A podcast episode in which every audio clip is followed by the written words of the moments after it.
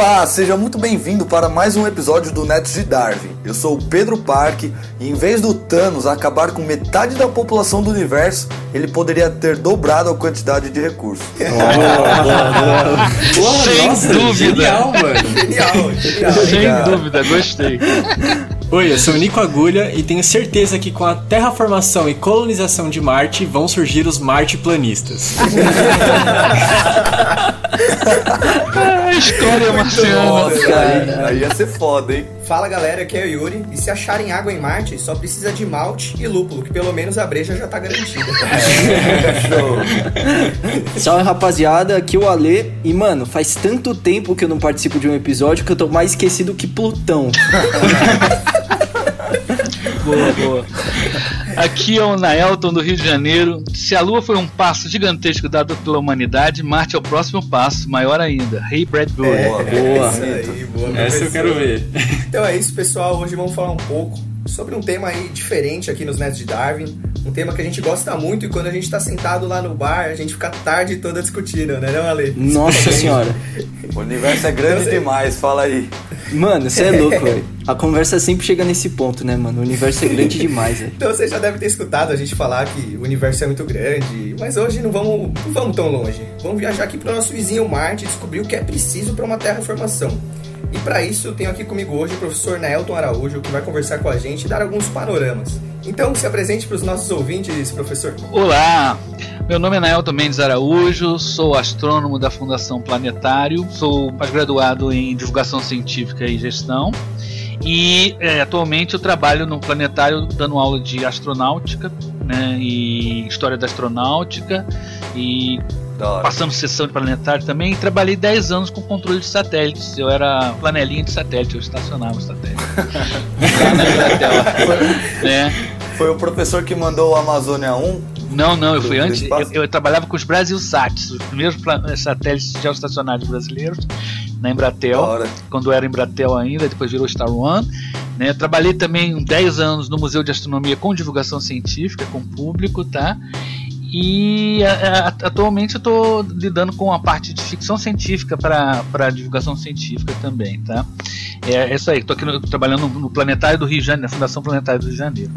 É isso aí. E agora que vocês já conheceram o nosso convidado, bora pro episódio.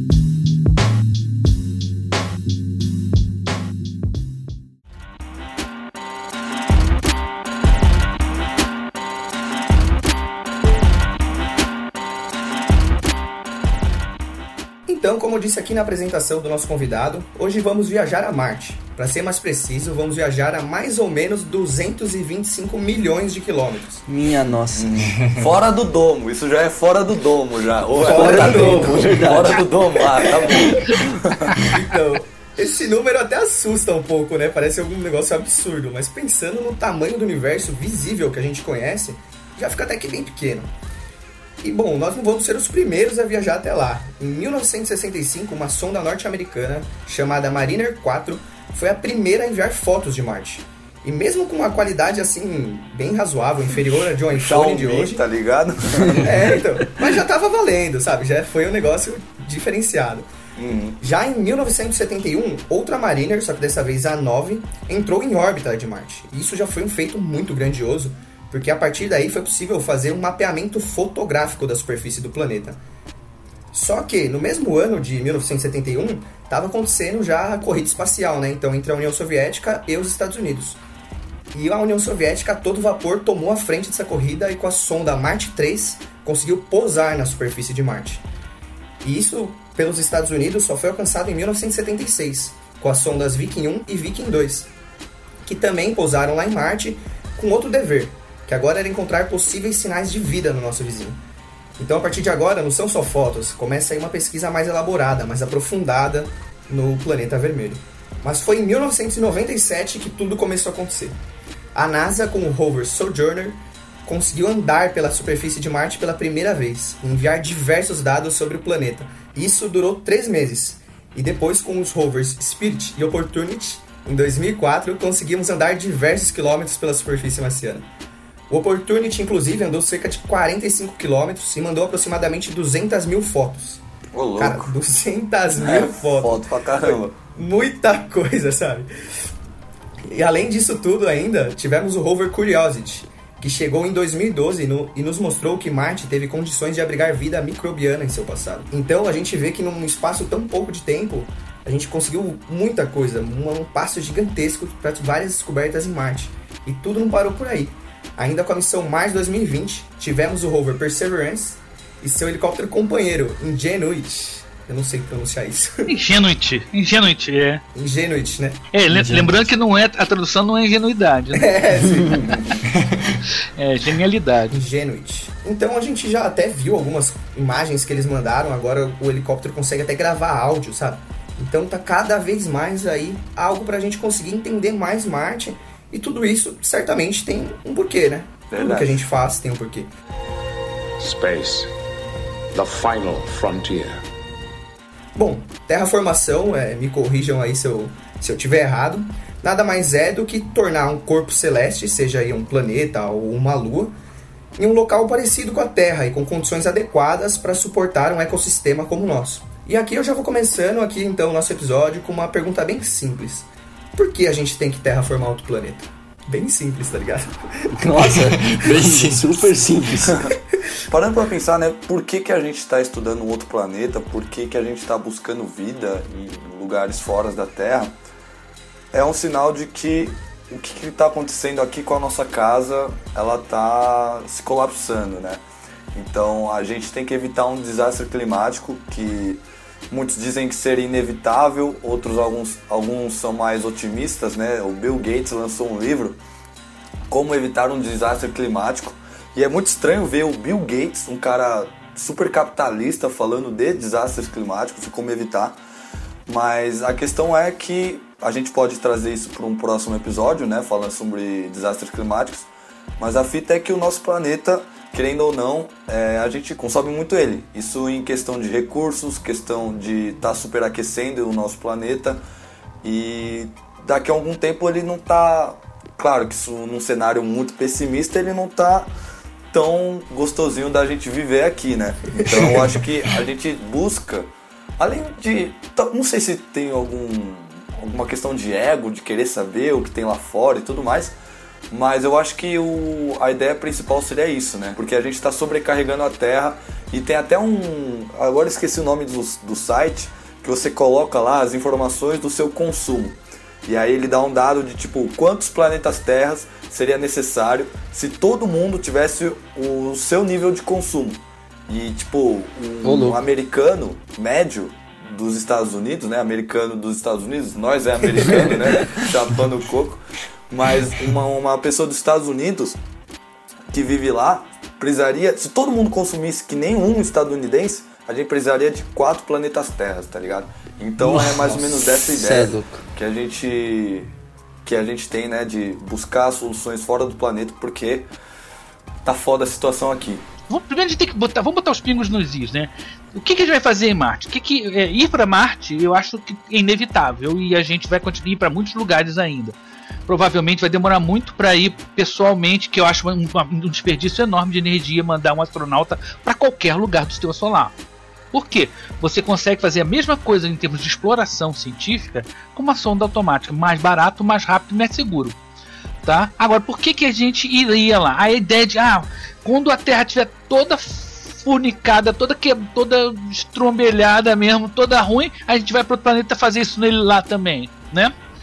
Aí vai, vai é. pulando de planeta, né? Os saltadores, né? Vão polui aqui, vai para lá, polui aqui, vai para lá. Não, não, não é por aí. Não é por aí. Primeiro que a, a ideia, inclusive, acho que é, é, até perigoso as pessoas pensarem que é, Marte pode ser a solução para o problema ecológico. Por quê? Eu vou dizer por quê. Porque o problema ecológico, você falou muito bem, é uma questão de consumo consciente. Seja qual for o, o, o ambiente que você estiver, ele tem um limite no qual você pode consumir os recursos ali. Nós somos uma, uma espécie que em vários filmes de ficção científica são comparados com uma praga, né? Uma praga planetária. A gente vai consumindo tudo, produzindo uma quantidade enorme de dejetos e esses dejetos não podem ser aproveitados para nada. Né? Então, quer dizer, isso, essa mentalidade é que tem que ser mudada. E pensar de ir para Marte, né? a gente vai ver que não é, não é essa moleza que aparece na ficção científica, né? Com certeza. A gente vai ver. Space, the final frontier. Mas acho que o que você tocou foi o um melhor ponto, porque quando a gente já pensa em terraformação, por que tem que ir para Marte mesmo? Obviamente a gente já tá pensando, como o Pedro disse, algo tá errado. Então, meu, a gente tá fazendo alguma coisa errada aqui e a gente vai ir para outro lugar para cagar também, fazer errado.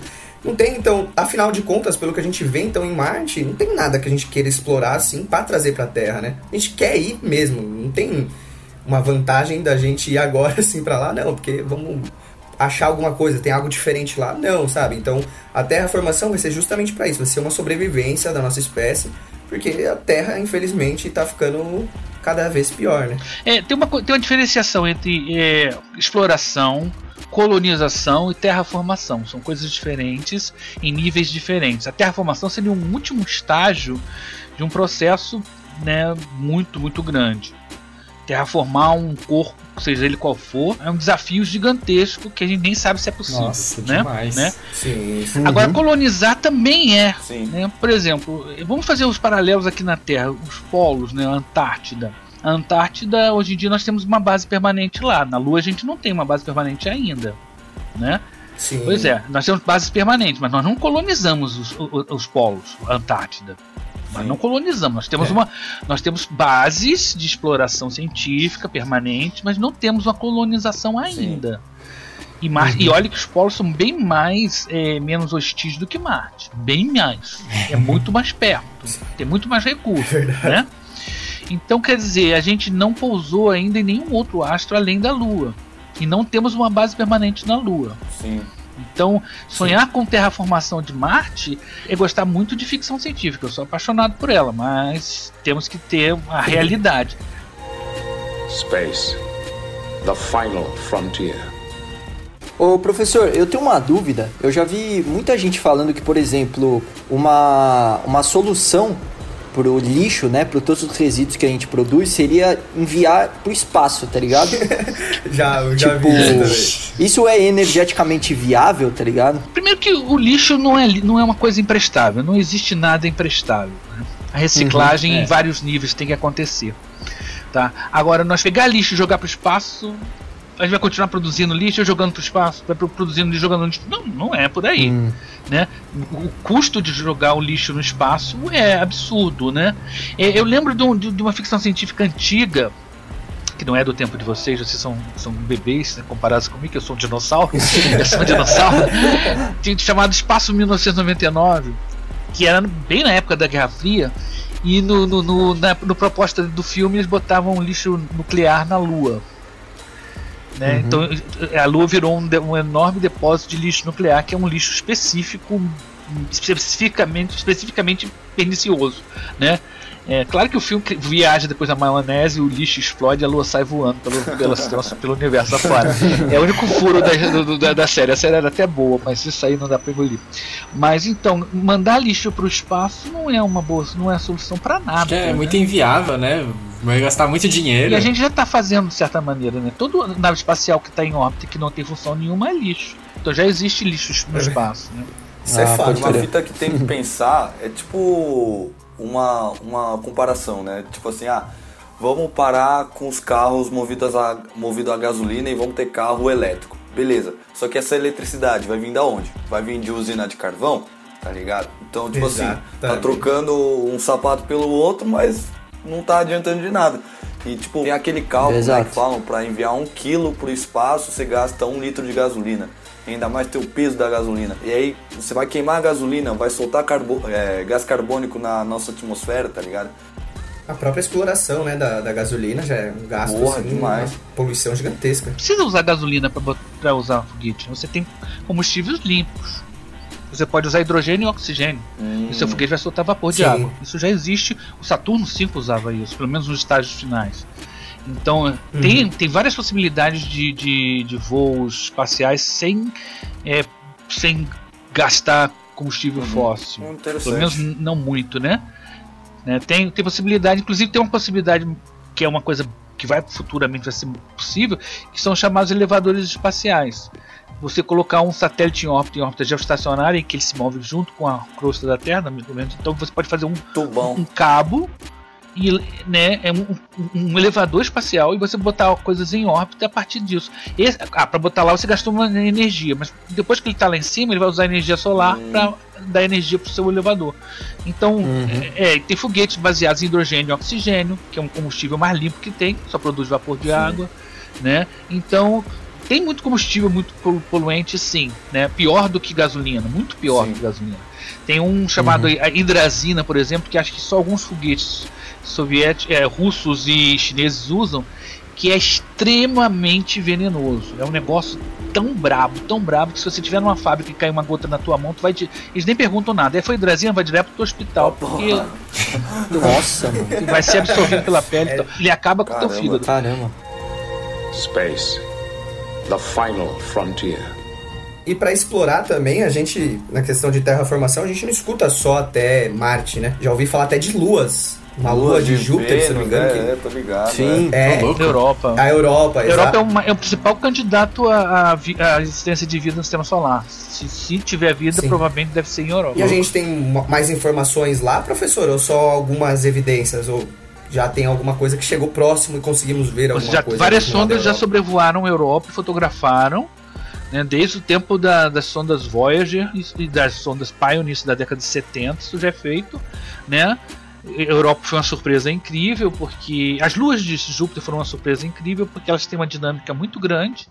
Elas não são corpos mortos como a nossa Lua, né? E Europa ele, ele, é, ele é coberto de gelo e a gente acredita que embaixo desse gelo, a gente acredita não, a gente já tem evidência muito boa de que existe o um oceano embaixo desse oh, gelo.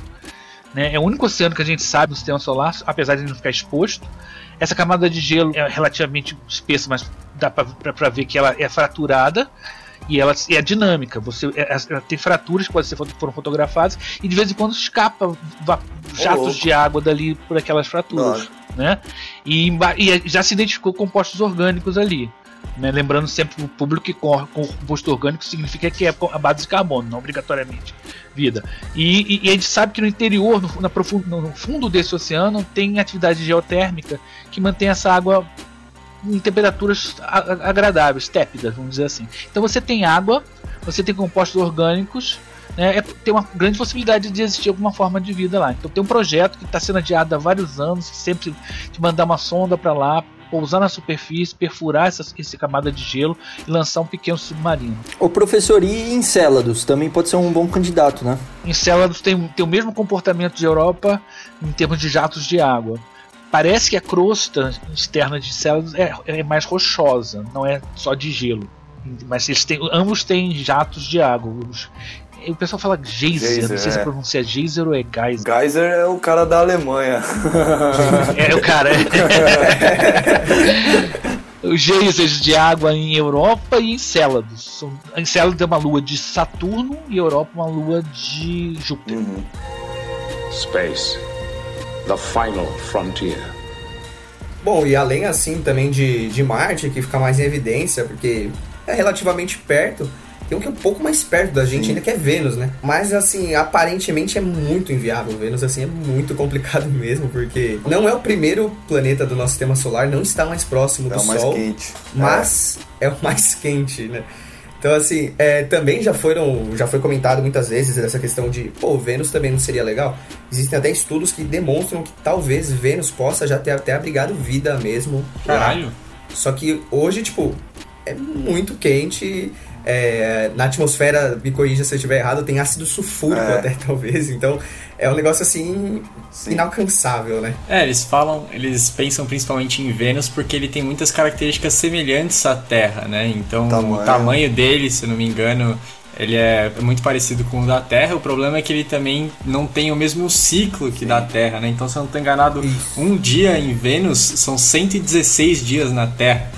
Então, tipo assim, São 200 a gente não tem poucos, 240. 200? 240 É, de qualquer forma, né, você não vai ter noção Nossa, de dia e noite, bizarro. tá ligado? Você vai ficar Nossa. 200 dias de dia. Eu, eu vi uma pessoa, mas eu, inclusive eu vi um, uma pessoa uma vez comentando, sugerindo, tipo, não, dá pra não mudar a rotação. Vai fazer o quê?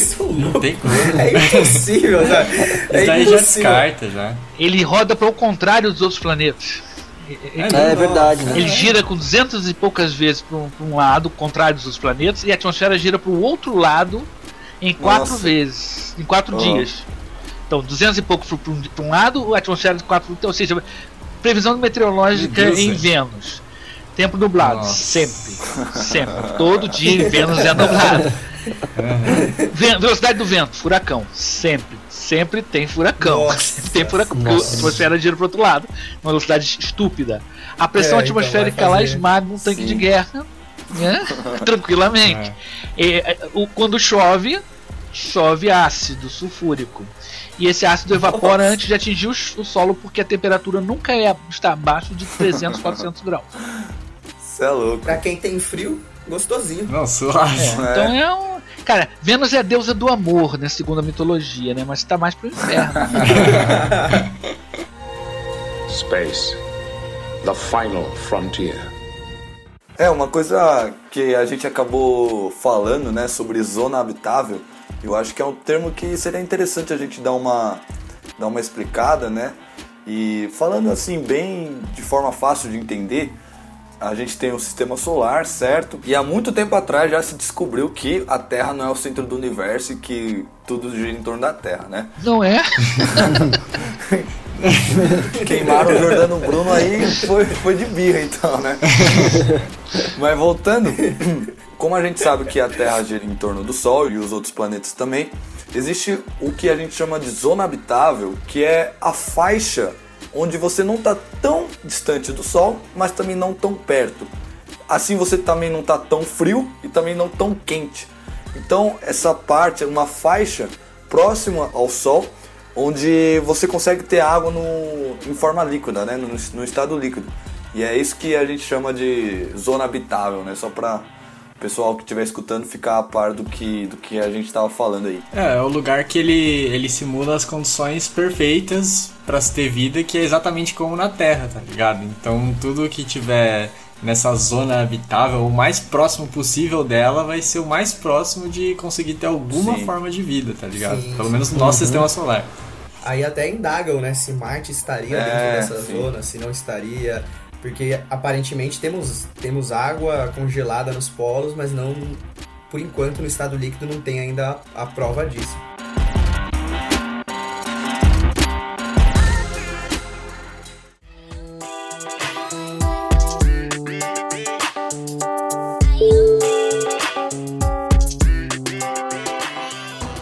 Gente até comentou aqui de Vênus, que, meu Deus, Vênus é muito quente, impossível, tá tudo. O ácido, a chuva não chega a encostar no chão que já evapora. Então não temos água, né? E a água é um dos principais aí componentes para se ter uma vida. A gente sabe bem que sem água não temos vida. O Pedrinho agora explicou muito bem. Fora dessa zona não temos água em estado líquido, então muito improvável que a gente encontre qualquer tipo de vida. E um dos problemas Agora, focando em Marte, para a gente conseguir uma terraformação, não só viver, mas sim prosperar em Marte, seria a água, porque a gente não encontra ela nesse estado. E será que existe alguma solução para conseguir a água líquida em é Marte? É só pegar um maçarico, tá ligado? Acender uma fogueira, derreter o gelo lá em Marte.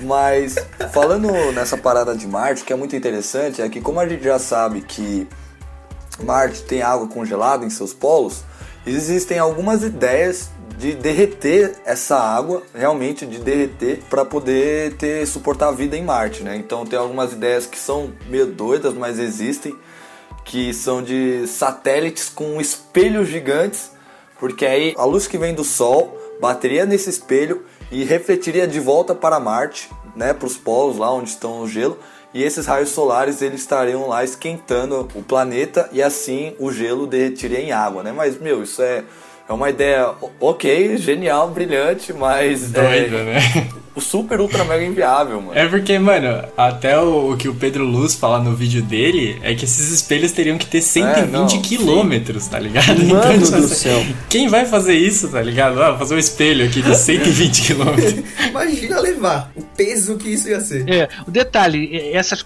calotas não são compostas só de, de gelo. Sim elas são predominantemente compostas de gás carbônico gelo congelado, o famoso gelo seco. Tem alguma água ali, tem alguma água.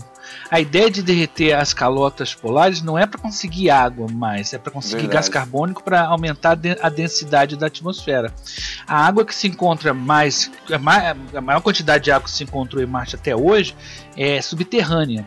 Né? A profundidade de mais ou menos um quilômetro, isso foi identificado através de ondas de rádio, né? onda de radar. E elas seriam a um quilômetro de profundidade, uma temperatura de uns 20 graus negativos, né? E, e, é uma água extremamente salgada, mas não é sal de cozinha, né? Quem dera. Não é cloreto de sódio, é percloreto de sódio, percloreto de magnésio, percloreto de. Cara, percloreto é um negocinho que você usa para fazer circuito elétrico, sabe? Para fazer aquelas plaquinhas para corroer esse Essas são salmouras, né, são, professor? Isso, são salmouras muito dentro. Então, para um cara, imagina que eu sou um astronauta que estou em cima de uma jazida de água, feliz da vida, pego a minha broquinha, furo um quilômetro, ah, aí furo, começo a bombear aquela água, ela chega gelada, eu esquento ela. Quando eu esquento ela, eu tenho que filtrar ela por causa de toda essa salinidade, toda essa salmoura. Uhum. Aí depois que eu tirar tudo isso, eu ainda aí eu vou poder sim ter uma água para cozinhar o meu miojo, vou fazer o meu macarrão. né? Inclusive você não precisa tirar o sal todo, porque de repente o macarrão vai ficar. Diante de perspectivas tão adversas, só me resta uma opção. Eu vou usar a ciência para sair daqui. Se você quiser plantar um, um rabanete em Marte, ou fazer que nem o cara lá de aquele filme, né, Perdido em Marte plantou batata. Você pega essa água, ou, ou a água que você levou no, no, filme, ele tem um, um, reciclador lá de água do ar, que tira água do ar, da atmosfera, né? Então, suponha que você tem essa água, aí você vai botar sua batata no, no solo e vai botar lá as fezes. Você lembra que no filme ele pega as fezes dos, é, das pessoas pra, é, coloca fezes, é, é. Só que no, no filme, no livro também não fala que, que ele tinha que ter colocado alguma coisa para corrigir a acidez do solo, que o solo marciano é Verdade. extremamente ácido, tá? Uhum. Então, cheio de percloretos, peróxidos e coisas do tipo. Então, quer dizer, cara, é, é um solo meio ingrato. Uhum. Não é só adubar e, e botar água, arar e Nossa. torcer que estação. Você vai ter que corrigir o que não é difícil também. Você mistura lá um hidróxido de alguma coisa Uma lá base, e joga né? e tal. Mas é, é, é, mas não é assim tão óbvio quanto parecia no filme. Mas o professor, será que o, o, óxido de ferro presente no solo de Marte não vai atrapalhar isso também? Vai, ele é um dos responsáveis pela acidificação da água. O, o Marte ah, é essencialmente uma bola de ferro enferrujada, é uma grande bola enferrujada, né? Bom, e, e também, pelo que a gente sabe, não teve só a ideia de espelhos gigantes, né? Tem algumas outras. Uma ficou muito famosa, que é um cara aí que é. Que queria jogar umas bombas atômicas. Tem... Ah, mas, É uma pessoa muito legal, né? Diferenciar. Ele tem algumas ideias meio doidas aí. O famoso Elon Musk, né? O fundador aí da SpaceX, do Tesla. Ele também. Foi, a ideia foi dele? Não, mas é, é, já, já, tinha um maluco antes dele. Ele nem, nem na maluquice ele é original. Não sei se foi exatamente dele, mas ele sugeriu, é, é sugeriu é. bombas é. de fusão nos polos, que fariam mini sóis, né? Mini sóis, é. ela é diferente da bomba atômica, ela não quebra núcleo, né? Ela funde. É, mas não é limpa. Não existe bomba atômica limpa. Elas também são radioativas. Elas também vão Falaram fazer. para ele, né? Pô, mas você vai piorar a situação, uma que vai subir muita vai poeira. de isótopo. É, vai encher de isótopo radioativo. Jogar radiação para todo lado. Então. É. É. Isso certamente está fora de cogitação. A bomba de fusão. Sabe o que faz uma bomba de, de atômica de fusão funcionar? Uma bomba uma de, bomba de fissão. É, é, sim. É, a, a, espoleta dela é uma bomba de fissão. Então você pega uma bomba de fissão, daquela que caiu em Hiroshima e Nagasaki, de plutônio ou urânio, recobre ela com hidrogênio e explode. Então, Nossa. você aumenta o poder da bomba, porque uma bomba. A espoleta da bomba de fissão é uma bomba química. É uma espoleta mesmo, um, explosivo químico. A espoleta da bomba de hidrogênio é uma bomba de fissão. Então ela é extremamente é, radioativa, vai encher de isótopo Marte, vai lambuzar tudo lá. E é uma ideia maravilhosa de quem acha que, que assistiu muito filme de ficção científica quando era garoto. E eu também vi outra ideia que sugeriram, que era pegar, importar né, o H2 que uhum. a gente tem aqui, e ir lá uhum. para Marte e juntar com o, o O do CO2 e pum, água.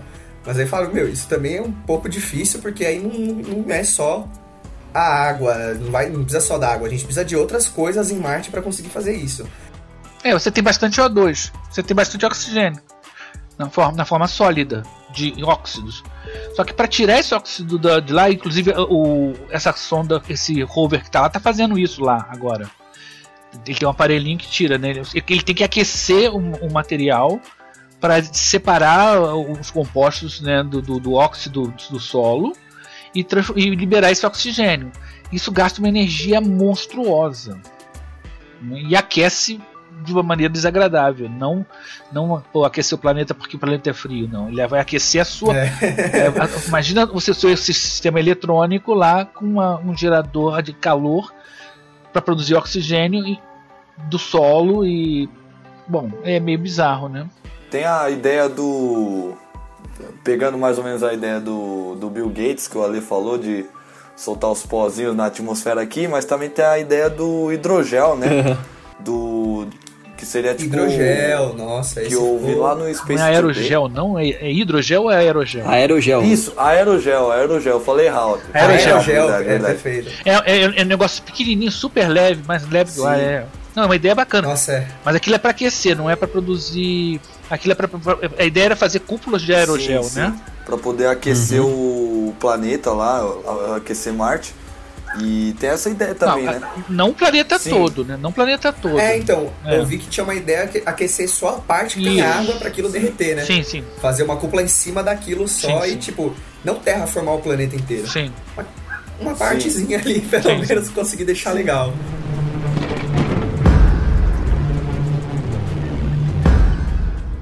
Bom, então a gente viu que não é igual o Pedrinho falou, só vamos chegar com o maçarico lá, derreter a água que tá tudo certo, né? Não dá pra fazer uma fogueirinha, não é tão fácil assim. Bom, a água já não, pô, não é fácil, olha o trabalho que vai dar. Mas se fosse só isso, porra, a gente ia conseguir de boa. Agora tem um problema aí que talvez seja aí o crítico, que é a gravidade. A gravidade marciana é muito diferente da nossa. É assim, é uma pessoa.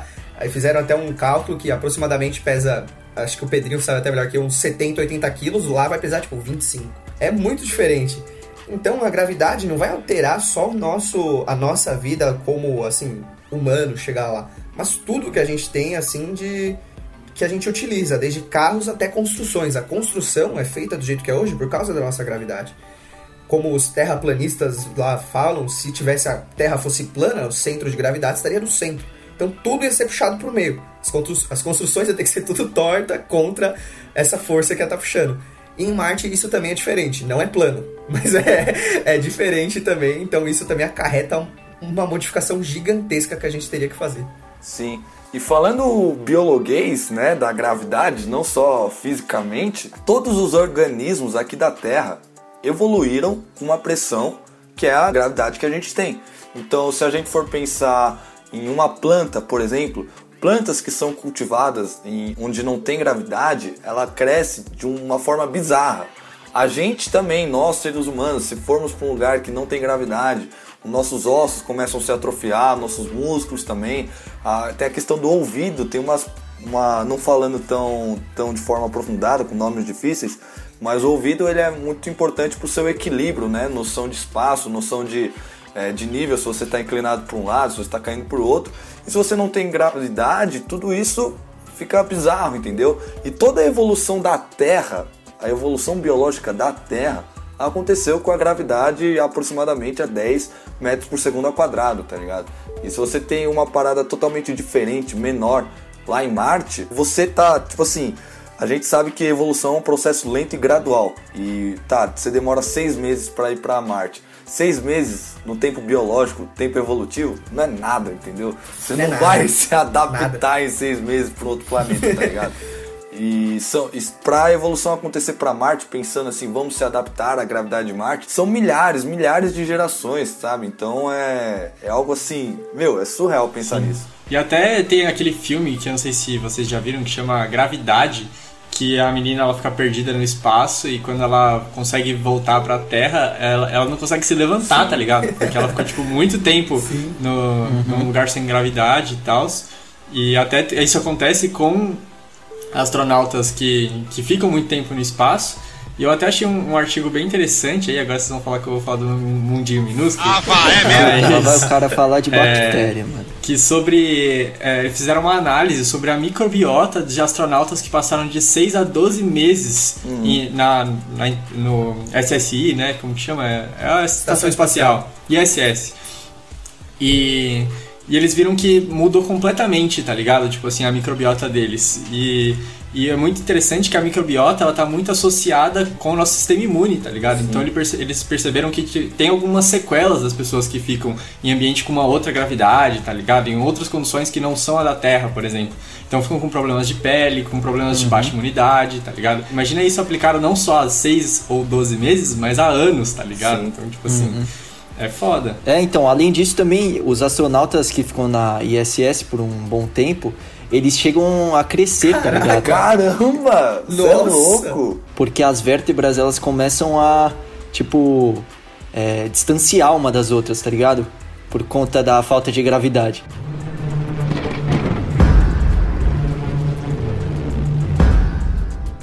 Tem umas coisas mais sutis. Quando você está num ambiente de microgravidade, que você não tem uma, uma direção preferencial, é, você, nós somos essencialmente sacos de água, né? Sim. recipientes de água. E quando você tem um recipiente de líquido que está num ambiente que não tem uma, uma direção preferencial, a tendência é que ele fique redondo. Tá? Então seu coração tende a ficar redondo. Oh, vai atender. Ele não vai ficar exatamente uma bola, mas ele vai, ele vai perder um pouco daquela, daquela orientação. O globo ocular vai ah, é que é assim vai fazer uma coisa mais ou menos desse tipo. Já foi comprovado que nenhum astronauta voltou com a mesma acuidade visual do que, que ele subiu. Né? Nossa, Caraca, então ele sempre perde alguma coisa, né? Então os ossos perdem cálcio as vértebras realmente, as juntas se afastam um pouco mais. Eu não creio que chegue a 30 centímetros, porque 30 centímetros é isso aqui, né? 30 centímetros. É, é, é uma cabeça, né? Mas acho que é mas é um, é um valor razoável e acontece sim. E os astronautas, quando descem das naves espaciais das Soyuz, por exemplo, os astronautas soviéticos, você podem ver isso, procurar isso com facilidade no Google, eles realmente têm dificuldade de, de andar. Então, Marte tem menos gravidade que a Terra e isso não tem jeito de resolver. Não há como resolver não tem como aumentar a gravidade de Marte. Se alguém for ficar numa base permanente de Marte, que eu não acredito nunca que a gente vai ficar colonizar nem muito menos terraformar Marte, essa pessoa vai ter que fazer exercícios o tempo todo, vai ter que tomar suplementos alimentares o tempo todo e vai ter que estar sendo acompanhado por médicos o tempo todo e aí mesmo assim vai ter sequelas. Tá? É, então, quer dizer, essa gravidade baixa. E outro problema, a gravidade baixa de Marte, é, é, que porque ele é menor, ele é menor que Marte e menos denso que Marte, que, que, perdão, que a Terra. É menor que a Terra e menos denso que a Terra. Isso faz com que ele tenha uma gravidade menor e também causa um outro problema que torna Marte uma porcaria para ser terraformado. Ele, o interior de Marte já esfriou. Não tem ah, atividade ah, sísmica em Marte. Os vulcões de Marte são os maiores, um dos maiores vulcões do sistema solar que estão lá, mas são extintos. E essa atividade vulcânica interna é, é a origem do campo magnético. Sem campo magnético e com gravidade baixa, você tem as duas coisas que tornaram Marte a porcaria de gravidade que ele tem hoje. O que acontece? Imagine uma, uma moléculazinha bem no, no topo da atmosfera de Marte, está lá de bobeira. O que vai fazer ela se movimentar? A, a, temperatura, tem um movimento térmico. Browniano, né? Que você lembra, né? Movimento browniano. Então, ela vai tender a sair, mas o que, que vai manter ela lá? A gravidade. Mas a gravidade de Marte é uma porcaria. Então Sim. ela sai. Você expelida, então, né? To, se, você, se você um dia mudar, derreter os, as calotas marcianas com bomba atômica ou com raio ou com maçarico, você vai aumentar a quantidade de gás, mas não vai aumentar a gravidade. Você está enchendo uma peneira furada. Sim. Nossa, Esse vapor é, vai continuar sim, escapando. Sim. Outra coisa que tira a molécula de lá: campos eletromagnéticos que vêm do Sol, os chamados ventos solares. O Sol de vez em quando dá uns arrotos, vamos dizer assim, solta plasma Esse plasma é um, é um, é um, é, são um gás altamente aquecido cujas as partículas, é, é, as componentes eletrônicas estão separadas. Quando esse plasma bate na superfície, na, na, no topo das nuvens, ela, ela leva com ela Sim. várias moléculas, inclusive de água. Então vai molécula de água, a atmosfera de Marte se perdeu por ausência de campo magnético e baixa gravidade. Tá? Então se você aumentar, se você derreter as calotas polares, você está jogando água fora. No espaço. Sim, você vai estar tá perdendo, é verdade. Porque o motivo pelo qual Marte é do jeito que é continua. A gravidade e a Sim. ausência. No passado, com certeza, Marte teve campo magnético, porque teve vulcões extintos agora. Então, quer dizer, mesmo a gravidade baixa, que já perdia bastante coisa para o espaço, você tinha um campo magnético que ainda protegia um pouquinho a camada Segurava externa. um pouquinho, né? É, campo magnético não tem jeito de resolver, gente. Não há energia capaz de fazer um, um interior de um planeta voltar a ter campo magnético. Produzir campo magnético é uma energia gigantesca. Não dá não é usina, não é, não é usina nuclear, não é, não é uma Itaipu ou duas que vai resolver isso. Três gargantas. Bom, e, e para quem não sabe, a Terra possui sim um campo magnético. A gente não precisa de um campo magnético que propuseram para Marte um ímã gigante. Não, a gente tem um campo magnético natural que protege, no caso, então, a gente aí desses ventos solares. Que então, quando bate aqui, ele é repelido, não entra tanta radiação aqui diretamente para nós, né? Mas Infelizmente, Marte está sem aí, então a gente Sim. teria que também achar uma solução para isso. A água já foi muito difícil, a gravidade nem se nem fale, porque nem sabemos uma solução. O campo magnético ainda propuseram, né, uma, uma, algo pro campo magnético, mas também é tipo, tá muito longe.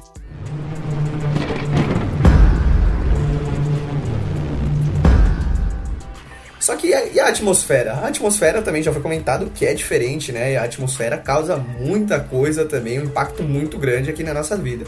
A nossa que é conhecida no nível do mar 1 ATM, né? Uma atmosfera, né? O ATM é realmente referente a, um, a atmosfera. E a de Marte é bem um pouco mais rarefeita, né? Então isso também é um grande problema para nós. É uma coisa, para quem quer saber mais sobre a atmosfera da Terra, tem um livro que eu recomendo demais, que é O Último Suspiro de César. É um livro muito bom que ele conta a história sobre o ar, é um livro muito bacana.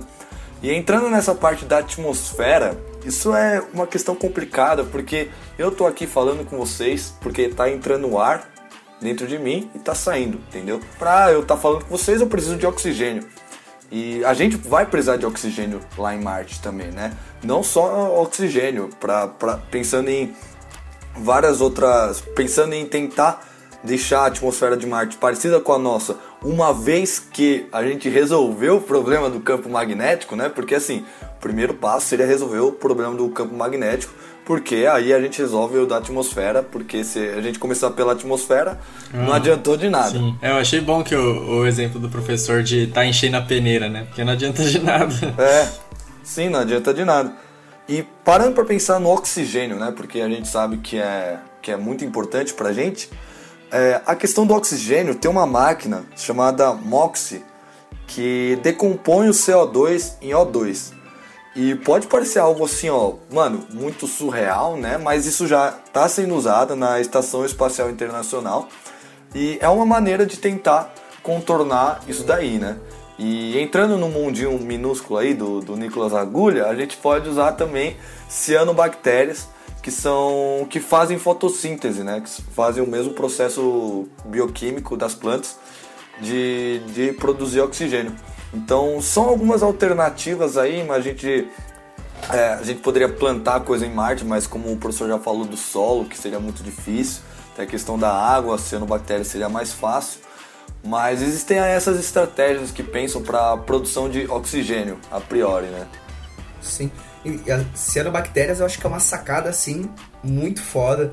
Porque eu até vi, fizeram uma conta aproximada que cada tripulante que for para Marte consome, vai consumir aproximadamente um quilo de oxigênio por dia para respiração e é, considerando duas horas de exercício físico intenso. Então você tem duas horas de exercício físico intenso, vai respirar depois normalmente é um quilo de oxigênio. Então isso requer mais ou menos a fixação de 1,3 kg de CO2. Então a gente precisa de, muita cianobactéria, mas também já é testado algo relacionado ao que eles chamam hoje de biologia sintética, né? Que também envolve engenharia genética, diversas coisas, que a gente pode mudar um pouco essas taxas aí, deixar isso um pouco mais forte. Então mudar drasticamente a produção da, da cianobactéria, ela consumindo menos CO2 e produzir mais oxigênio, mas ainda também sim. não é, não tem prova disso, é só apenas um teste. E tem também algo que aí sim já foi usado, que é chamado de fotobioreator. Se você pesquisar, você até vai ver uma imagem, um negócio bem bonito assim, que nada mais é do que um, uma cultura com cianobactérias que é um ambiente controlado, você consegue fazer um ambiente controlado com nutriente, a temperatura correta e uma iluminação certa, e toda a densidade celular tem que ser tudo muito bem controlado. E testaram com cianobactérias do gênero Chlorella, é que é difícil Chlorella. do gênero Chlorella. Existia um sistema experimental chamado BIOS-1, que foi projetado e testado na década de 60 já, então isso já não é de agora. E um homem vivendo em um volume selado teve sua atmosfera e água regeneradas por uma cultura de clorela vulgaris. Oh, então, nesse experimento, o CO2 excretado pelo homem e os elementos biogênicos da sua urina alimentaram a cultura. E acabaram então gerando o O2 a partir do CO2 que a gente mesmo solta uhum. quando a gente respira e a água purificada a partir da urina dele, porque na nossa urina tem diversos outros componentes, Sim. né? Então, assim, eu acho que a, a cianobactéria vai é uma sacada muito boa se um dia a gente conseguir alguma coisa lá. Vai ser muito foda. Fora que, é, tudo bem, a gente consegue plantar, mas já também na FDA, né, que é a Anvisa, Vigilância Sanitária dos Estados Unidos, já viu que existem sim cianobactérias que é consumível. E vão ser, tipo assim, é, boas, vai faltar só vitamina C, coisas poucas, hum. mas eles são muito boas na nossa alimentação, na nossa dieta. Mano, uma coisa que eu fiquei pensando agora é que nós sabemos que a Amazônia é o pulmão do mundo. Tô brincando, não é não, tá ligado? nós sabemos que as algas são, são o pulmão do mundo. E pulmão no sentido de trazer oxigênio no, na nossa atmosfera, tá ligado? E alguém sabe se seria viável ter, tipo assim, tubos de, de algas para produzir oxigênio? Mano, acho que precisa de água, não precisa. Pra... Não, com certeza. Exatamente. Então, esse, esse fotobioreator aqui também é, são utilizadas algas, né? Se você ah, vê, meu, é, é, muito da hora o negócio assim, já existe, né? Tem várias imagens. Eu falei, caraca, mano, que bagulho da hora. Pode crer. A clorela, inclusive, eu, eu, não tenho nem, eu não tenho certeza. A gente até estudou isso, mas eu não tenho mais certeza se é cianobactéria ou se é alga. É alga. Mano, é, então, certeza. Isso que eu ia falar. Um beijo pra Cris é Nord, né? crush do Lucão. é alga, então, inclusive isso. Então, até me desculpa, eu falei, eu falei errado, porque eu me empolguei na cianobactéria, mas então esse, esse foto fotobioreator foi utilizado então com algas, na verdade. Pode crer. Então é tudo muito controlado, mas assim, é top, ficou muito foda. É, eu acho que vai ser uma boa saída se um dia a gente chegar a esse ponto de precisar hum. usar um fotobioreator. Eu queria falar uma coisinha, gente. A gente está muito fixado é. no oxigênio tem o nitrogênio também. E só existem compostos orgânicos na nossa atmosfera por causa do moderador que é o nitrogênio. Que age aí como moderador, ele não chega a ser um gás nobre, mas ele tem poucas reações e ele age. Então, os compostos orgânicos que nós existimos, que nós temos hoje, não existiriam se tivesse só oxigênio. Então, então nós temos que ter um, um outro gás moderador para ser, ser produzido também dentro da espaçonave, dentro da estação espacial marciana. Uma das coisas, a atmosfera é para respirar, e para nos Sim, proteger da é. radiação do Sol. Nós falamos dos campos magnéticos que nos protege das cargas das partículas carregadas, elétrons, prótons, núcleos de hidrogênio, hélio, partículas alfas. Mas tem uma outra Sim. radiação que passa direto dos campos magnéticos, que são as radiações raio-x e raio gama e ultravioleta. A superfície de Marte se você precisasse fazer uma operação em Marte, precisa esterilizar um bisturi, bota lá pra fora. Abre a janelinha, bota para fora e tipo, já não tem nenhuma forma de vida aqui porque bombardeou ela com radiação. Então quer dizer, o oxigênio só não é suficiente. Você tem que ter uma atmosfera densa. Criar uma, uma, uma, atmosfera que você vai ter que ter um gás inerte que provavelmente não vai ser o nitrogênio, ou você vai levar nitrogênio da Terra para lá. Talvez seja o argônio, que é relativamente abundante em Marte, relativamente, né? que é um gás nobre, e você vai ter que controlar o gás carbônico dentro Sim. dos ambientes fechados. É muito complexo, né, professor? É muito complexo.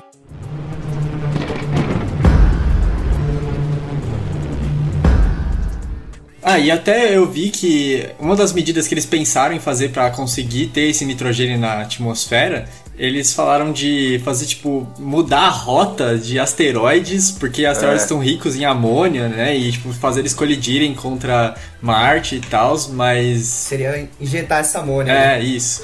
É, você já tá bombardeando o planeta com bombas atômicas, joga asteroide em cima dele. O próximo ponto vai ser muito importante, porque vai ser a questão ética. mas também uma coisa que é importante é a gente pensar no porquê que tem que ter atmosfera, né? O professor já comentou aí, principalmente dos raios UV, né, e tal. A gente tem que pensar também na questão da temperatura, né? Que é algo que a gente não acabou não comentando, mas a gente falou das calotas polares e tal, e que tem gelo seco nas calotas polares. Pensa bem nisso, tem gelo seco. Gelo seco fica uns menos 80 graus, mais ou menos isso. Então as calotas polares de Marte chegam uns menos 150 graus, e quando na região lá que aqui é calor pra caralho, que é tipo assim, a linha do Equador de Marte, chega uns menos 50 graus. Então essa daí é a temperatura é, equatorial de Marte. então a gente precisa de uma atmosfera justamente para fazer o efeito estufa, né? Que no caso de Vênus, que é um efeito estufa exacerbado por ter uma atmosfera muito densa, Marte é justamente o contrário, tem uma, uma atmosfera muito rarefeita, como o Yuri comentou.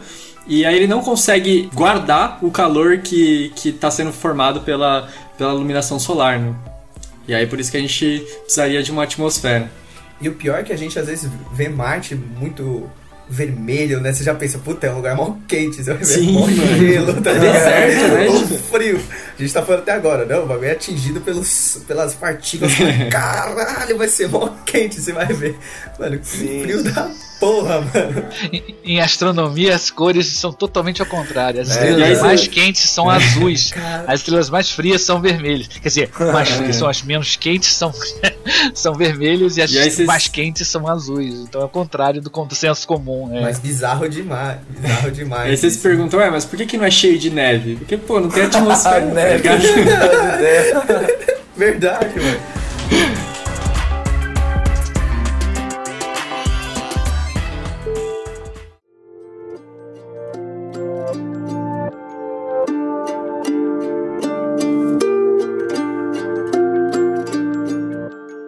Então, tipo, a gente já pensou em diversas coisas que a gente tem que fazer e como vamos chegar, o que, que a gente precisa, mas a gente não pensou também o que? É quem pode ir, quem vai ir, quem deve ir, por que temos que ir, sabe? É, existe algo por trás que eu não vejo ser tão comentado, que é toda uma questão ética, né? Não é assim também, pô, não é de, ninguém nunca foi lá, vamos chegar e não, não é assim, sabe? Não é igual ao imperialismo que, mano, vamos levar a democracia. Nas coisas não funcionam assim. Então existe muita coisa por trás. Hoje a gente vê que existe mais uma exploração da NASA agora em conjunto aí com a SpaceX do Elon Musk aí que tem umas ideias mirabolantes. Mas tem toda essa questão ética, eu acho que também é, conseguiriam, acho que até driblar, mas não acho que ia ser tão legal, né? É, eu acho que a questão ética, o Harari fala muito bem no livro dele, 21 lições para o século 21, é que o que mais assusta na questão jurídica, digamos assim, são em coisas que a gente ainda não descobriu e não existem leis para isso, né? Então, vou tomar aqui como exemplo, tem um podcast do História FM, que do Dia das Mulheres, eles chamaram uma advogada, se eu não me engano, é alguém do, do, do direito, e contou um caso que eu, que eu fiquei, mano, não acredito que isso é verdade, tá ligado? Contou um caso de um cara que ejaculou numa mulher no ônibus, tá ligado? E você fala, mano, hum. maluco otário. Bizarro. Que porra é essa? Ah, eu lembro disso. E aí, foram. Ele foi pra delegacia, abriu o BO de ocorrência e souberam que ele já teve uns outros 15, 9 casos iguaizinhos. Nossa. Só que ele foi liberado. Sabe por quê? Porque não existia lei para isso. Tá ligado? Meu Deus. Porque, Caralho. Porra, você, tipo assim, você vai classificar aquilo como o quê? Assédio, estupros. Tipo assim, não existia algo escrito para isso, tá ligado? Não existia uma lei Nossa, falando assim cara. que ejacular em alguém no, em publicamente é categorizado como tal coisa.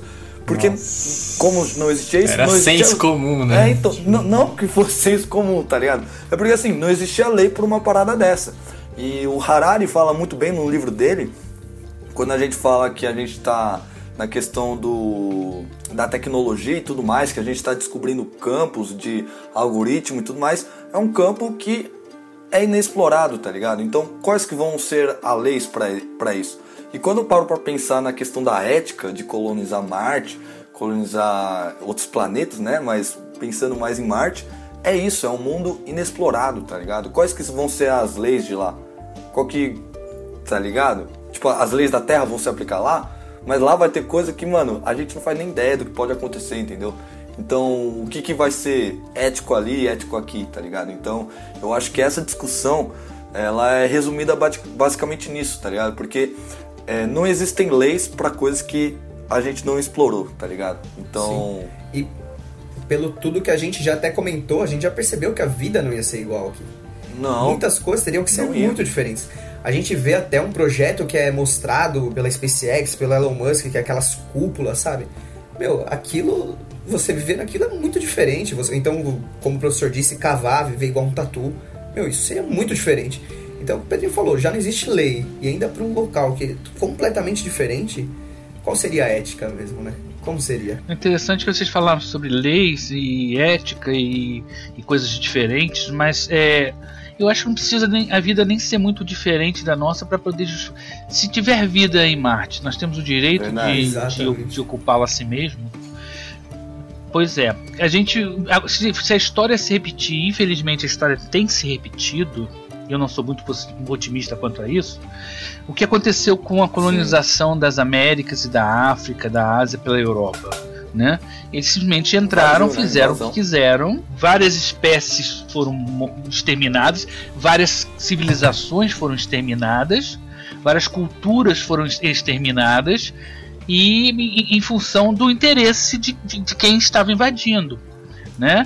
É, então, eu, se a gente for repetir e eu acho que infelizmente a gente não, não, não evoluiu tanto assim, né? Temos regras que são que são desrespeitadas diariamente, você acabou de mencionar uma, né? Nós temos a, a Declaração dos Direitos Sim. Humanos que surgiram depois da Segunda Guerra Mundial, hoje em dia estão sendo é. questionadas direitos humanos, né? A gente escuta as pessoas, direito humano é para humanos, direitos, não é para né? que lá, é. discursos é, do tipo bandido, bandido bom, bandido morto e, e uh, uh, defesa da, da, pena de morte e coisas que, que deveriam já estar sedimentadas e não estão. Imagina um ambiente Nossa, onde que sim onde que as coisas são novas e onde que as leis onde, que as, a, onde as leis não estão estabelecidas porque infelizmente nossa espécie trabalha muito com é, a questão de se ninguém tem se ninguém pode me, me, me, me, me tolir eu faço o que eu quero é tipo o, o, o, conto famoso do, do H.G. Wells, O Homem Invisível. Por que, que o Homem Invisível é importante? Porque o Homem Invisível não tem barreiras, ninguém pode prender ele porque ninguém está uhum. vendo ele. Então ele faz o que quer. Você tem é, tem uma série da National Geographic chamada Marte que tem passado na Netflix. E pode falar, gente? Claro, pode, tem problema. É que a gente tem patrocínio da Amazon, tá ligado? Já pensou? É. Bota um pi, aquela, aquela locadora vermelha, como o pessoal fala. Pois é, é um documentário dramatizado, muito bom, excelente mesmo. E eles têm uma, uma primeira cidade marciana, a primeira base marciana permanente de cientistas. Então são cientistas vivendo como cientistas, trabalhando como cientista e conseguem montar tudo, mas aí tem uma pressão muito grande para que haja uma exploração econômica em Marte. Descobriram em Marte alguma coisa, se eu não me engano, acho que era um gás uhum. natural, uma fonte de uhum. energia, um metano, alguma coisa assim. E então as, as empresas vão para lá e chegam lá e querem usar tudo que os, que os cientistas fizeram para poder se estabelecer. Uma coisa que eles precisam é energia elétrica. Não vão pegar a energia do reator de vocês. A gente está bancando, a gente está patrocinando, a gente faz, fez, começaram a perfurar, danificaram um monte de coisas, atrapalharam vários experimentos. Né? É, um, é, uma, é uma encenação, mas é, não é. vejo muito diferente. Então, é, é, as perguntas são, são muito do tipo: tem vida em Marte? O que, que a gente faz? Ah, mas como é que é essa vida? Ah, é um micróbio. Ah, dane-se o micróbio. ah, não, é um crustáceo. Dane-se o crustáceo. É, então. né? ah, ah, não, é um símio. Ah, um símio Dane-se o sim. Ah, então. Né? Ah, não, é um ser inteligente. Ele é mais poderoso que a gente? Não. Então dane-se o ser inteligente. Sim. Infelizmente é o que a gente tem visto acontecer. Então eu acho que a discussão de ética aí é uma discussão de alto nível, mas que nem todo mundo está pronto para. Eu acho que as massas e as grandes corporações, as grandes empresas, as grandes, os governos não estão preocupados com isso. Com certeza. Até que a gente nem vê tanto esse debate, né, de ética. A gente sabe que uma certa empresa aí durante a pandemia, obrigou seus funcionários a, a trabalharem construindo foguetinhos para lançarem para o espaço. Eu não digo que é SpaceX. Imagina o que não faria quando chegar em Marte, né? Fazer um paralelo bem, bem, acho que é bem elucidativo Tá uma crise muito grande atualmente porque se descobriram jazidas de petróleo, não sei se no Ártico no, na Antártida, acho que foi no uhum. Ártico. E a discussão grande é essa. diz que tem jazidas muito grandes de petróleo no Ártico atualmente. Imagina perfurar petróleo no Ártico. Uhum. Aquele gelinho branquinho. Nossa. Nossa. É a velha questão, né? De quem que é? Exxon Valdez, vocês conhecem esse, esse, esse, esse navio? Procurem no, no, Google o que, que é Exxon Valdez, que era um navio que, que, tornou óleo na costa da América do Sul, se eu não me engano, que matou, acabou com uma. E não, e não, é, não foi o primeiro, uhum. né? né? Eu moro na Ilha do Governador, que é dentro da Baía de Guanabara, no Rio de Janeiro, e, e derrame de óleo é a coisa mais comum. Nossa. E eu e eu me lembro que teve um grande derrame há um tempo atrás que, que afetou de tal maneira que os pássaros que estavam migrando por ali começaram a voar fora de formação. Eles voavam em via perfeitos. Uhum. Depois do, do, do, derrame de petróleo, eles começaram a voar totalmente Nossa, perdidos. mano. Então, agora você imagina isso no, no, no Círculo Ártico. Sim. Que foi um dos lugares, foi um dos palcos da Guerra Fria. Sim. Enquanto a Guerra Fria estava querendo esquentar, né? Era lá que foi. Né, porque os mísseis não seriam não iam passar por cima do Oceano Atlântico. Eles iam passar por cima do, do Oceano Ártico. Sim. Se, se tivesse a guerra uhum. nuclear. Então ali foi o grande lugar. E é um agora está uma disputa gigantesca entre as empresas petrolíferas, algum, algumas ONGs ambientalistas e, as, e, alguns poucos moradores lá, alguns esquimós. São alguns esquimós. Qual a pressão política que eles têm? Sim. Qual Nossa, o poder político zero. que eles têm? Então quer dizer, como é que vai ser Marte? Que é, que é lá longe. Sim, exato. Quem vai estar tá policiando? É. Quem vai estar tá tomando conta? Vai ser a lei do foda-se, pai. É, vai ser anarcocapitalismo lá. Se aqui já não fiscalizam, imagina Sim. num lugar desse, ninguém, vai fiscalizar. É, sim. Não, e tomando o gancho do professor Naelton, é, porque eu sempre falo, né, pra tentar convencer alguém, você tem que mexer, tipo assim, falar que, mano, tá mexendo no bolso da pessoa, né? E, meu, quem está pagando por tudo isso, por todas essas consequências, não é a empresa que solta bilhões de toneladas de gás carbônico na atmosfera. Quem está gastando dinheiro com isso é você. Quando você fica doente, com problema de saúde, que vai para o hospital, paga o tratamento com seu dinheiro, etc. Quem está pagando por isso é você. E não existe taxação por carbono, tá ligado? E quando a gente chegar lá, beleza, a gente tem que aquecer lá. A gente tem que aquecer Marte, deixar um pouco mais quentinho. Mas e se a gente vai deixar igual aqui na Terra? Isso, isso passar, do, passar do nosso controle, passar do quanto é, digamos assim, entre aspas, saudável, tá ligado? É, uma, é, é foda, né? É foda pensar nisso. É, muito, velho. É o que. É o conjunto da obra total, no caso, que termina com essa questão ética que a gente não consegue nem controlar aqui. Imagina lá, sabe? E mesmo se conseguíssemos terraformar imagina como ia ser, sabe? Quem ia ir pra Marte? Os é. primeiros, quando ia estar tá fazendo os testes, meu, se pá tem risco, quem ia ir? Tá ligado? É. E depois, não, ficou da hora. E aí, será que as mesmas pessoas estariam lá? Então, tá ligado? É. Exatamente. É, Mano, ia ser coisa... igual 2012, pai. Ia só os boy. Então. Não, eu acho que nem isso, mano. Eu acho que primeiro iria, como assim, tipo assim, mano, se eu tenho uma vida boa aqui na Terra, tá ligado? Com dinheiro, pá, por que eu ia me arriscar, tá ligado? Vai, Pegar câncer de pele em Marte, mano. Você é louco? Conhecer tá esses lugares, velho. Alto risco, ia pegar o pessoal que tá na cadeia e falar, mano, vai. Mas, tá mano, é. Se ele sobreviver lá, você tá livre. Nossa, mas aí. Nossa.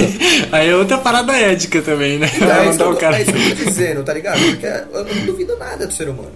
Essa é a fita. É. O cara tá no corredor da morte lá. Tem, não tô dizendo aqui no Brasil, né? Eu tô dizendo vários lugares do mundo. Porra, você tá no corredor da morte. Você acha que não ia existir essa proposta? Mano, com certeza. Deve ter coisa muito É, pior, mas eu acho tá que isso é um pouco fantasioso também. Porque para viver em Marte, o cara não vai poder ser um cara qualquer, não. Ele vai ter que ser um, um, especialista, ele vai ter que ser um engenheiro, um cientista. Não vai ter o cara que varre, né, varre a, a, poeira vermelha dos painéis solares. Não vai ser assim. Vai ter o cara que, que, que o cara que varre a poeira painel solar é o cara que conserta o, o, o computador, é, é, é, o cara que, sabe? Essa imagem Sim. É também um pouco capitalista demais também, que a ficção científica já explorou bastante, né? Verdade. né? De mandar um cara lá, o pé de chumbo lá, o cara que. o cara que, que palpa toda a obra, vamos lá, não, não, ele vai ter que saber muita coisa. Ele, ele vai ter que ser. Então, quer dizer, para colonizar um ambiente é, hostil como Marte, o cara vai ter que ser um cara preparado, né? preparado para poder fazer Sim. alguma coisa lá.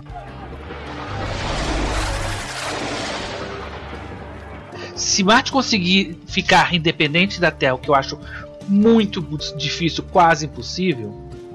Mas se milagrosamente isso acontecesse, não, só se de repente se alguma coisa fosse inventada daqui até lá, daqui nos próximos séculos, que deixasse Marte independente da Terra, teria que ser uma sociedade com valores muito diferentes do nosso. Aí eu concordo com o Nicolas. Porque aí sim, por exemplo, o valor da vida humana seria outro, nem maior nem menor, não sei se maior ou menor. É, a morte teria outro significado, a vida, a, a, noção de coletividade. Eu não estou falando de comunismo, né? Não falo, olha só esse bando de comunista. Não. Eu tô falando da noção de coletividade que não, cara, o cara que vive em Marte, ele sabe que o que ele urina e o que ele defeca vai servir de alimento e quando eu falo isso para as crianças, quando eu dou aula nas, nas, escolas, né, eu falo, como é que vocês vão acham que o pessoal vai para Marte? Quantos litros de água acham que eles vão levar? Ah, uma caixa d'água enorme. Ah, eu fico lá, mas a nave não cabe. Então como é que eles vão fazer, tio? Ué, como é que vocês acham que eles vão fazer? Tio, você tá falando que cada um vai beber o xixi do outro? Exatamente. Não vai ser o xixi in natura, né? Ele vai ter que ser filtrado, limpinho e tal. E você, ah, tio, que nojo. Eu falei, não, filho, você já faz isso. Já, é. Porque, claro. porque a água, o ciclo da. Aí falo, falo do ciclo da água para eles e tal. Apesar que no Rio de Janeiro o ciclo da água não funciona muito, não, porque a água tem vindo com sabores e cheiros não muito. não muito tradicionais. Qualidade do Mas aí o que, que acontece? É uma questão de coletivo, é uma noção de. O uso da água, que é uma coisa vital, é uma num ambiente desse, exige uma consciência de coletividade muito grande. Você não pode Verdade. jogar água fora. Todo mundo já deve ter visto. Vou falar de ficção científica de novo. Duna. Duna, não sei se vocês viram. Se é, Duna é um filme de um planeta deserto. Num planeta deserto você não, cuspe, não cospe, você não chora, porque isso desperdiça água. Ah. Nossa. Tá. Você não cospe nem chora. Aí chega um cara de fora e, faz, e cospe no chão, o cara. Ah, esse cara. Ele chorou pelo uma outra pessoa. Né? Então, quer dizer, é uma cultura onde que a água vai ter um valor gigantesco, onde que o, o toque de recolher é a coisa mais normal. Tem uma tempestade solar, sai todo mundo, Sim. vai para debaixo. Não tem essa coisa de, é, eu, eu vou fazer o que eu quero, eu uso máscara se eu quiser. Vocês sabem como é que é, né? Eu é. uso máscara se eu quiser. Eu tô no meio de. E até o cara desse, eu bebo mijo se eu quiser. Se eu não quiser, é. eu bebo. Sempre Vai morrer de sede, porque toda a água aqui. É. Respeita Exato, a minha opinião. Né? É. Então é, é a questão clássico, de, de, se tiver um planeta terraformado, as coisas não vão ser fáceis, né? E a, a sociedade ali, para que ela exista, ela vai ter que pensar diferente da gente. Com certeza. É, mas primeiro precisa de um campo gravitacional. Não, pra começar a pensar nisso. É, não, precisa de muita coisa. Óbvio, velho. Sempre quando fala de assunto de espaço, eu viajo, tá ligado? Aí vem um negócio aqui na minha cabeça, tipo uma masturbação mental, o bagulho, tá ligado? Que é tipo assim. Imagina, depois de tipo milhares, talvez milhões de gerações, assim, é, e Marte se tornar independente da Terra, tá ligado? E ter essa barreira pré-zigótica das pessoas de Marte não cruzarem com as pessoas da Terra. E, tipo assim, rolar um, um processo de especiação da espécie humana, tá ligado? Pior que pode rolar, né? Sim, sim. Meu Deus do céu. fui longe, mano. Tava quietinho aqui, eu fiquei pensando nessas coisas. O Ale tá ficar só. Fora só a taxa, a, a taxa só. de mutações que vai aumentar por causa da radiação também. Sim. Sem dúvida. Não, sem dúvida.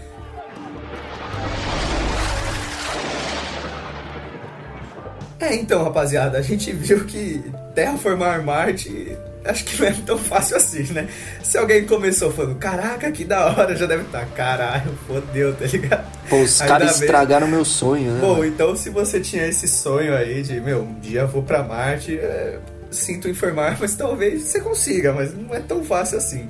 Então, meu, a gente quer ir pra Marte, a gente já sacou que tem um porquê. Então, esse porquê é porque a gente tá cagando aqui com a Terra.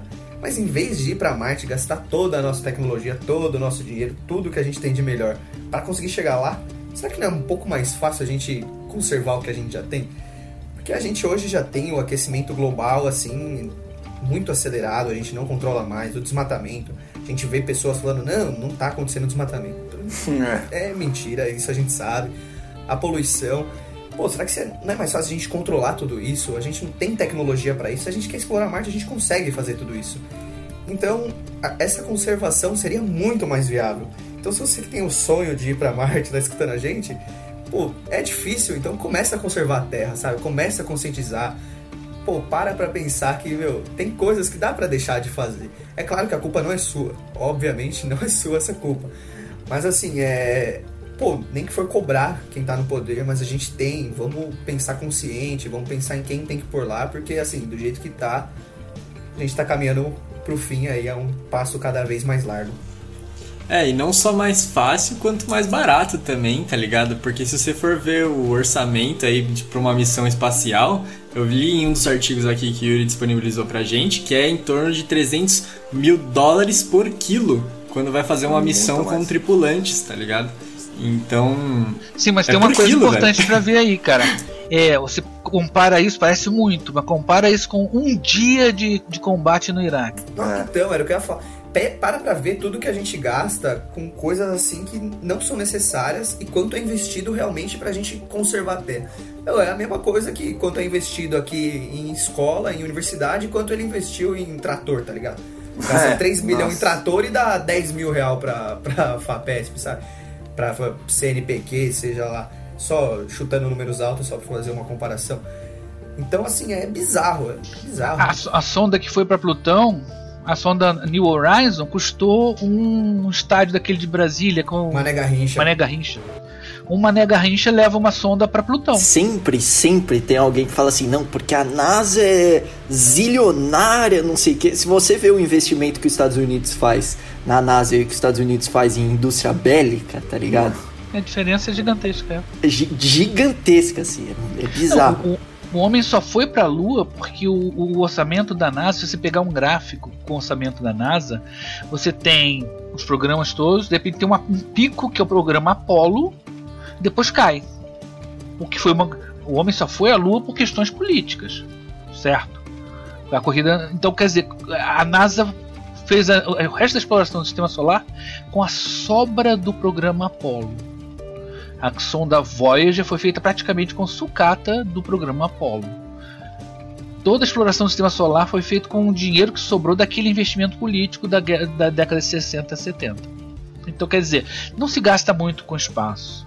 Não se gasta muito com espaço. Isso é uma, uma falácia.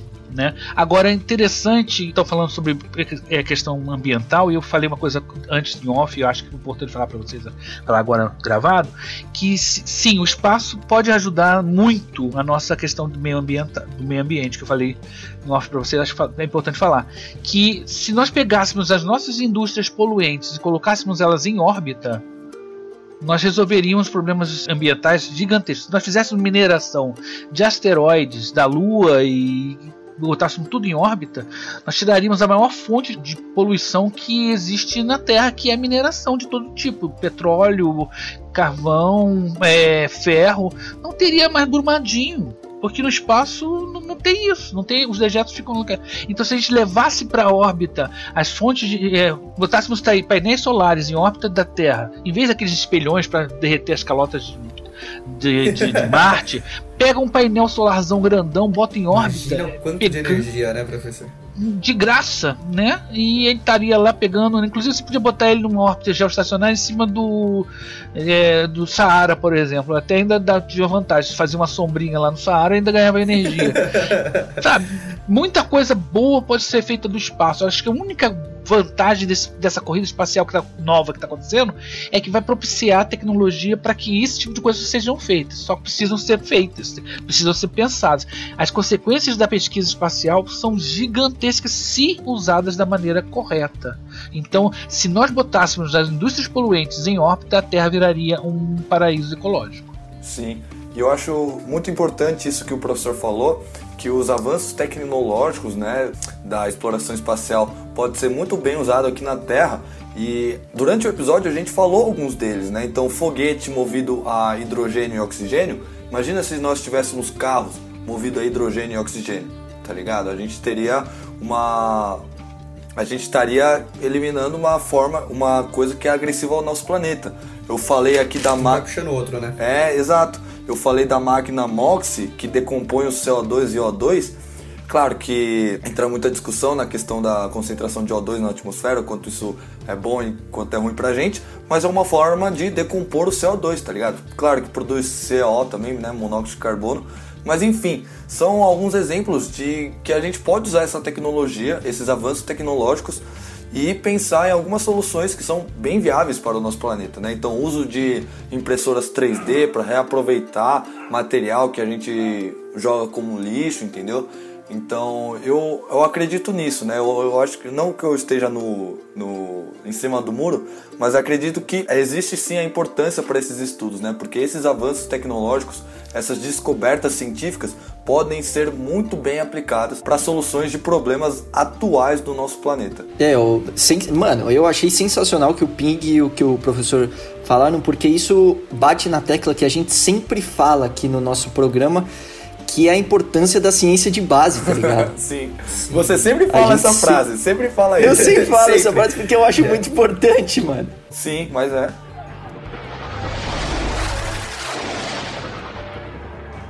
E o professor falou do, dos poluentes, né, do, das indústrias de mineração. Eu vi recentemente uma notícia que eu não sei se isso é recente, eu sei que eu vi recentemente que tem o famoso hélio 3 na Lua e que isso poderia ser uma nova fonte de energia, tá ligado? Que a China também tá super interessada tal. Eu queria saber do professor se isso é realmente viável.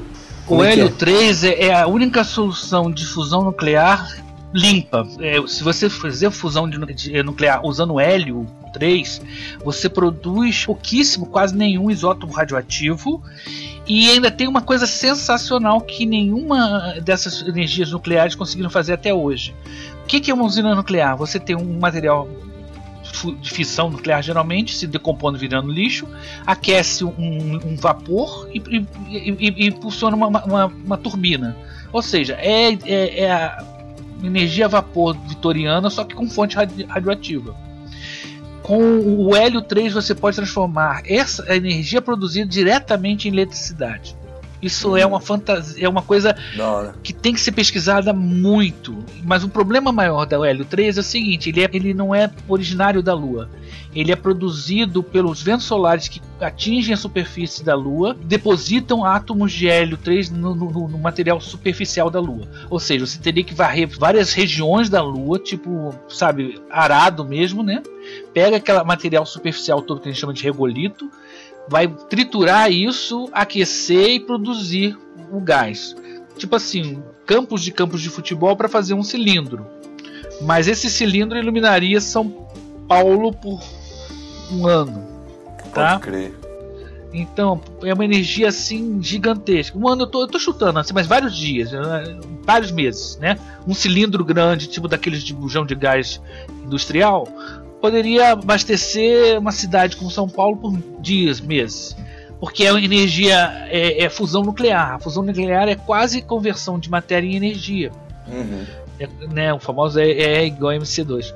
Então quer dizer, mas para isso a gente tem que ir para a Lua, para isso a gente tem que chegar na Lua e, e criar grandes máquinas que façam esse, essa varredura na superfície da Lua. Para isso você, você vai Extrair, ter que ter. Né, o isso, é tipo uma aragem. Você vai ter que raspar esse material, levar indústrias lá mesmo que processem tudo isso e jogar os tubos de hélio para a Terra. Ou produzir Sim. energia. Tem um, tem outro filme chamado Lunar, que é muito bom, que é, a temática é outra, e é uma temática ética e tem a ver com biologia, vou, dar, vou morder vocês aí, vocês vão ficar doidos pra, pra ver. que, que é sobre um, como seria a mineração como seria um, a vida de um mineiro na Lua minerando hélio 3. Né? Caraca, que da hora.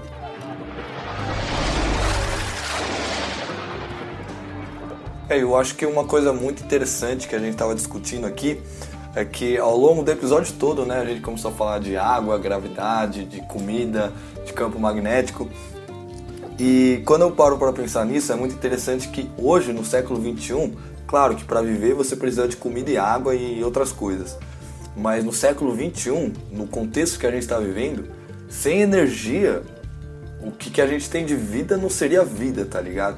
E é muito interessante porque quando a gente for quando a gente fala, né, de e o interessante é que quando a gente fala de colonizar Marte ou ficar lá, a gente tem que ter uma fonte de energia, né? Vai construir, sei lá, uma Itaipu em Marte, tá ligado? A gente tem que ter essas soluções eu acho que é muito interessante porque pensam em soluções de tipo pegar o gás carbônico e transformar em metano, se eu não me engano, tem essa ideia para fazer combustível em Marte.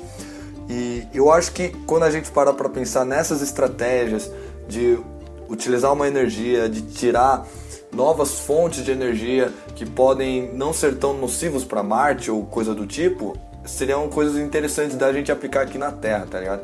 Então, mais uma vez fazendo esse espelho, porque a questão da energia aqui na Terra é, é osso demais, porque é um é, é, se eu não me engano, é o principal fator dos desastres climáticos que tá vindo, Sim. tá ligado? E já que você falou de desastre climático, a gente tá falando de diversas tecnologias que a gente pode usar aqui na Terra para controlar tudo que tá acontecendo, para conseguir uma conservação melhor. Tem uma coisa que a gente não precisa de tecnologia e que tá acontecendo, que é a, são as queimadas, né? Só ninguém por fogo, sabe? Tem coisa tão simples que a gente já pode começar a resolver aqui e, assim, pro pessoal é melhor uma floresta caída do que ela em pé, sabe? Eles pensam que não, é. que construir alguma coisa, sei como o Ale brinca, não, vão derrubar tudo e fazer estacionamento, sabe? É. Estacionamento então, tipo, é mais útil que floresta, né? Os caras falam. Pensa Shopping. que é isso, sabe?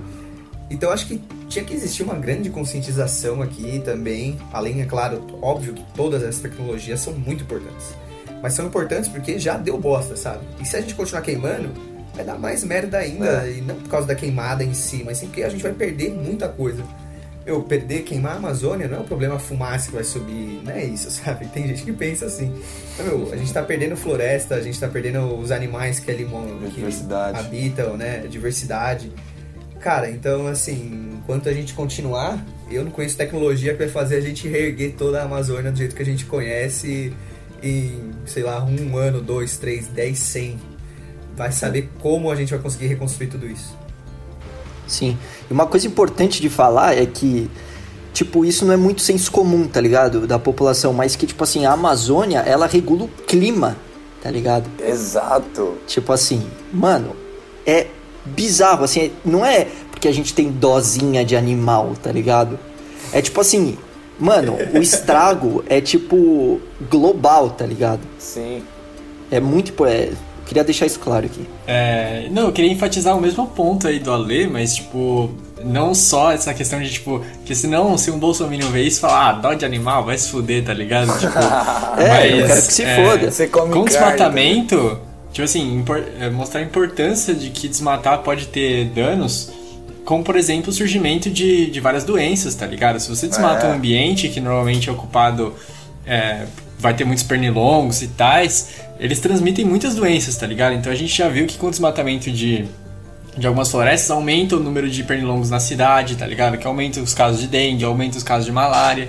Então, tipo assim, isso acaba contribuindo para a saúde. Eu não lembro qual foi o programa que a gente falou sobre isso, mas desmatamento é uma questão de saúde pública, tá ligado? Sim. E não só de. Exato, igual o Covid, por exemplo. E fazendo a alusão, né, de tentar encher uma, encher uma peneira, ia falar encher uma peneira furada, mas toda peneira é furada, né? mas. Então vou trocar minha frase. Na questão da gente tentar encher um balde furado. É, o que a gente está fazendo é isso, sabe? Se a gente não, se a gente continuar buscando formas de ir para fora daqui, né, ir para Marte, sei lá o que, continuar desmatando, continuar é, tendo a forma de consumo que a gente tem hoje, a gente está tentando encher uma peneira, tá ligado? Não, não vai se solucionar. E o fato é, o fato é, a verdade é essa, tá ligado? A gente tá assim, ó, na beira, na beira para evitar um desastre climático, assim, ó. Mano, tá colapsando, tá colapsando. Tá colapsando, tá colapsando. A verdade é essa. E a questão é que daqui para frente a gente não vai ter que só parar de emitir gases do efeito estufa, tá ligado? A gente vai ter que começar a recolher ele. Então, mano, a gente precisa dessa tecnologia, tá ligado? E isso daí não vai atingir, tipo assim, ah, só eu, os ricos não vão ser atingidos. Não, o bagulho vai ser, vai atingir todo mundo, tá ligado? Não é uma questão de, nossa, tô pensando em mim. Não, não. É, é global. Não é só você que tá Agora, nessa, é todo conscientizar, mundo. fazer o certo aí, colocar a gente certa no poder e. Exatamente. Dar isso aí. É, e se você ainda não acredita nisso, tá ligado? Você quer ver com seus próprios olhos, pode entrar no site da NASA, por exemplo, que tem foto de satélite, tá ligado? Verdade. De desmatamento. E de comparação de anos, assim. Então é bem legal você ver isso. E você pode também entrar no site do IPCC, tá ligado? Para ver questão de temperatura Sim. global, as coisas. É bem interessante. É isso aí, então vamos conscientizar. Vai pra Marte escambau, cuida da sua terra. Aê, boa! é isso. Melhor coisa pra falar. É isso.